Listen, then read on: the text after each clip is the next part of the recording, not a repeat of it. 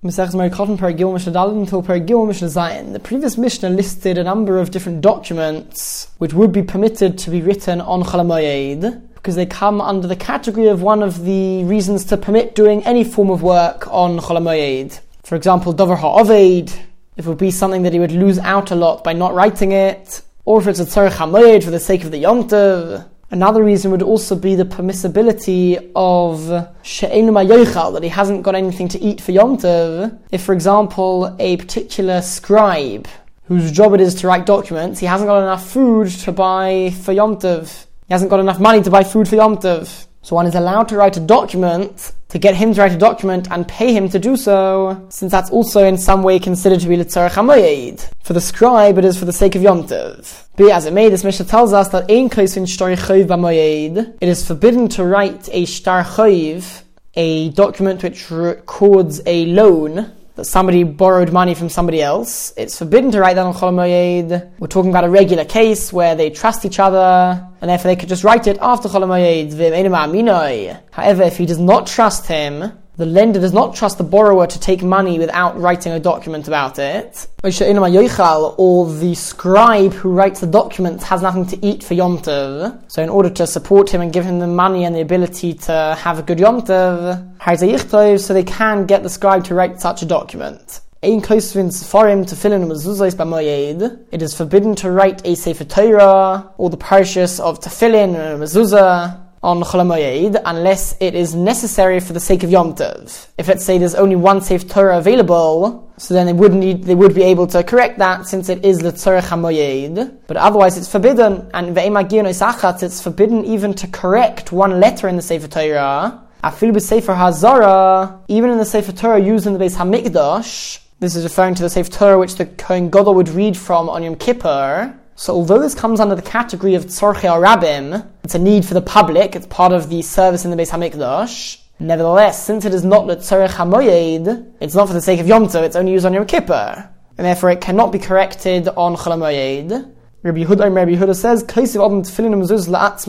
It is permitted for somebody to write tefillin and mezuzahs for himself. He can't do it for business purposes but he is permitted to write it for himself, even if he does not need it on Yom Tov, since this can be done relatively quickly, and it can be started and finished on Chol itself, unlike a Sefer Torah. So Rabbi Huda permits this to be done on Chol and lastly, it is permitted for one to spin the wool, which he's going to use for the techeles, the blue strings for his tzitzis. He can spin the wool on his thigh, meaning he can't use a regular spinning machine. However, if he does it with a shinui, with a difference, he does it in an irregular manner, so then it can be done on Cholamoid, since it's the tzercha mitzvah, it's for the sake of a mitzvah. We are more lenient, especially if he does it with a difference, and so he is showing that he is not disgracing the day of Cholamoid. Mishnah Hey, the remainder of the Masechta discusses the laws of Avelus, of mourning over a dead person, and what happens if that coincides with a Yom Tov or Shabbos. What are the laws of mourning in such a case? Now, the obligation of mourning applies when one of one's closest seven relatives dies their father, mother, brother, sister, son, daughter, or husband or wife. And there are three main stages of the Avelus the first three days after the person has died and been buried, everything starts after they've been buried. So the first three days after the burial, that's the most intense mourning. That is when one is supposed to cry the most over the dead person. If somebody greets the mourner, it's forbidden for him to reply with a greeting. The halachas are the most strict during the first three days. Now the next four days, that's the remainder of the shiva, the truth is, the whole first week, including the first three days, the first week is known as the Shiva. It's just that the first three days have more strict halachas, and then the next four days are more lenient. And then after the Shiva, until 30 days after the person died, or after he was buried, that is known as the Shloshim. So if you like, the Shloshim also sort of include the Shiva within them, and the Shiva includes the first three days within them. Be as it may, for one's parents, there is also a fourth stage, and that is for the remainder of the whole year, the entire year after one's parents died. They are also considered to be an ovel, a mourner, but again, the laws are more lenient. After the Shloshim have ended. Be as it may, it's certainly forbidden to mourn on Shabbos or Yom Tov. And the Mishnah tells us that Akuras Meso Shlosh Yom Kodim Loregel, one who buries his dead relative three days before Yom Tov, or more than three days before Yom Tov, then Botlo Himenu Gzeras Shiva, the decree midrabanon of mourning for seven days, as part of the Shiva process, that is cancelled from him. Since it's forbidden to mourn on Yom Tov itself, and he has already gone through the main part of the Shiva, the first three days. So the Shiva would end early and he would not need to continue the Shiva for another four days after the Yom Tov ends. Since there's a whole Yom Tov in the middle where he's not mourning, so we're not going to obligate him to then continue mourning after that. So rather he would have the regular laws of the Shloshim from after the Yom Tov. Shemoina, if his dead relative was buried at least eight days before Yom Tov, so that means that the Shiva ended and the Shloshim began. So then, the decree of the Shloshim is cancelled for him as well. Again, since the Shloshim is more lenient and it's all midrabanon anyway, so as long as he began the Shloshim, he will not need to continue that after the Yom Tov. The Omer, because the Chacham said, as part of the whole decree of the mourning, Avelis mourning is midrabanon in general. And as part of the whole decree of mourning, they said that Shabbos, the day of Shabbos, Oila, that counts towards the days of the Shiva and the Shloshim. It's only one day. It's part of the week. And so it is considered to be part of the Shiva and the Shloshim. And in fact, because of this, there are certain laws of mourning which apply even on Shabbos. For example, it's forbidden to have marital relations on Shabbos the Ein Mafsekas, and it does not interrupt the Shiva or the Shloshim. It doesn't cancel any of those days for the mourner. On the other hand, Regolim, a Yom Tov Mafsikin, they can interrupt and cancel the continuation of the Shiva or the Shloshim, the Ein Oilin, and they never count towards it.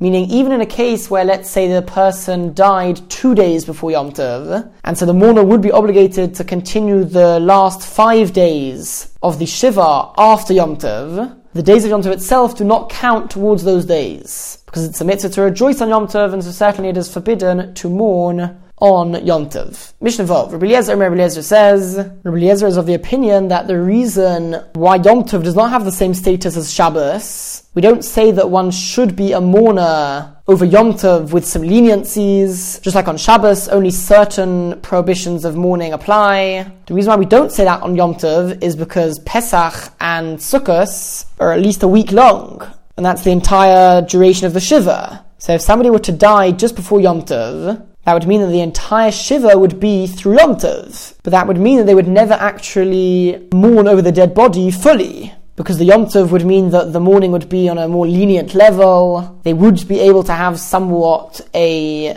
joyous time, and it would come out at the end of that that they wouldn't actually have mourned over the dead body appropriately. And therefore the Chacham said that the Yom Tov should interrupt and they would have to continue after the Yom Tov. Now according to this, Rosh Hashanah and Yom Kippur, which are only one or two days, have the same status as Shabbos, and that indeed is the opinion of Rabbi Eliezer. Now, when it comes to Shavuos, which is only one day in Eretz Israel or two days outside of Eretz Israel, I would have thought it should be like Shabbos. However, when the Beis Hamikdash stood, and there was an obligation on everybody to come up to the Beis Hamikdash for the Shalosh Regalim, Pesach, Shavuos, and Sukkot, and one had to bring a particular korban upon appearing at the Beis Hamikdash for the Yom Tov, and that korban can be brought up to seven days after Shavuos which meant that although the Yom Tov itself was only one day, for an entire week after that, it is still considered to be a, a days of joy, and therefore it sh- shared the same status as Pesach and Sukkot with regards to mourning. However, Mishachar Beis Hamikdash, once the Beis Hamikdash was destroyed, so now the entire joy of the Yom Tov of, of, of Shavuos is primarily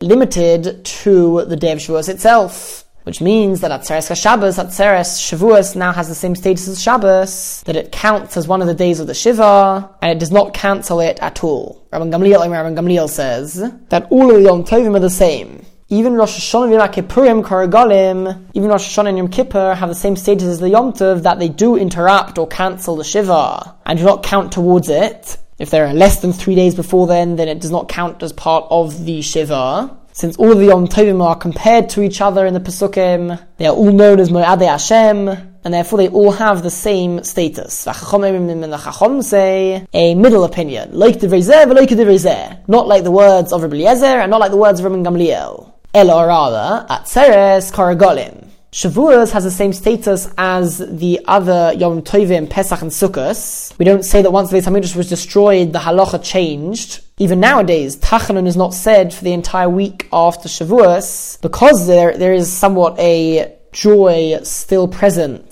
for that entire week. But Rosh Hashanah, and Yom Kippurim, Rosh Hashanah and Yom Kippur are like Shabbos, since they are always just one or two days, and if they would count towards the Shiva, and certainly the Shaloshim, and if the person died three or eight days before Shab, before Rosh Hashanah Kippur, that would not cancel those periods of mourning. Mishnah Zayin, there is a big debate as to whether the following Mishnah is referring only to Cholamoyed or to all year round. We are going to understand that it's only referring to Cholamoyed. However, there are many Rishonim who learn this is referring to all year round, and that on Cholamoyed the halachas might be more strict. But being as it may, the Mishnah says that in Korin it is forbidden to tear one's clothes in mourning over a dead person. One can also not tear his clothes where his shoulder is. It was a custom as they were taking the coffin to be buried. For those who were carrying it or walking in front of the coffin, to tear their clothes by the shoulder, they mavrin. And when we not eat part of the mourner's first meal which is served to them,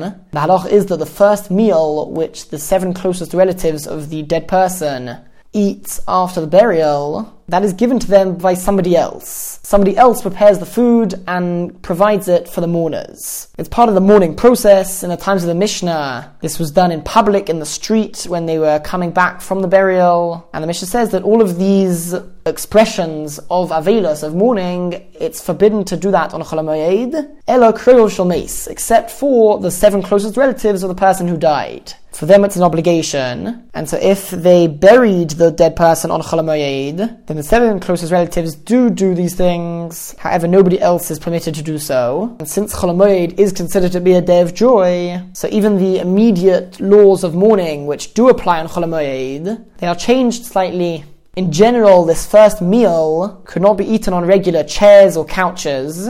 Rather, the couches had to be overturned, and the mourner would sit on the couch turned over so as not to be comfortable as he eats this first meal, just like he would do so for the rest of the Shiva. The Mishnah says that on Cholamoyed, on Cholamoyed, this first meal is eaten on a couch which is upright and it hasn't been turned over because again it's Cholamoyed. Alright, continues the Mishnah, and this really applies throughout the year. The point of the Mishnah is to say that even on Chol Moyed, a Melich and one is not allowed to bring the food for this meal to the house of mourning. Lebatavla, there's a certain very beautiful tray, perhaps made out of glass or gold even. Veloba is kutla, not some sort of silver bowl. Veloba not in a exquisite basket, elabasalim, rather only in simple baskets, which are woven with simple material. Only that can be used to bring this meal to the mourners. Then omrim birkas we do not say the bracha where we comfort the mourners. This was the custom after the burial. Everybody would come up to the mourners and make a particular bracha. So this is not done on Chol this is one of the laws of mourning which are relaxed because of the joy of the day of. Al only Bashura. However, they do continue with the practice of everybody present standing in rows and walking past the mourners after the burial, umenachamin, and comforting them. So they do go over to the mourners after the burial to wish them words of comfort. However, although in general at this point they would make the bracha as well, on Cholamoyed Ufotines Arabim, the mourners would, so to speak, free the public and tell them thank you very much, now you can go, because the bracha is not said on Cholamoyed.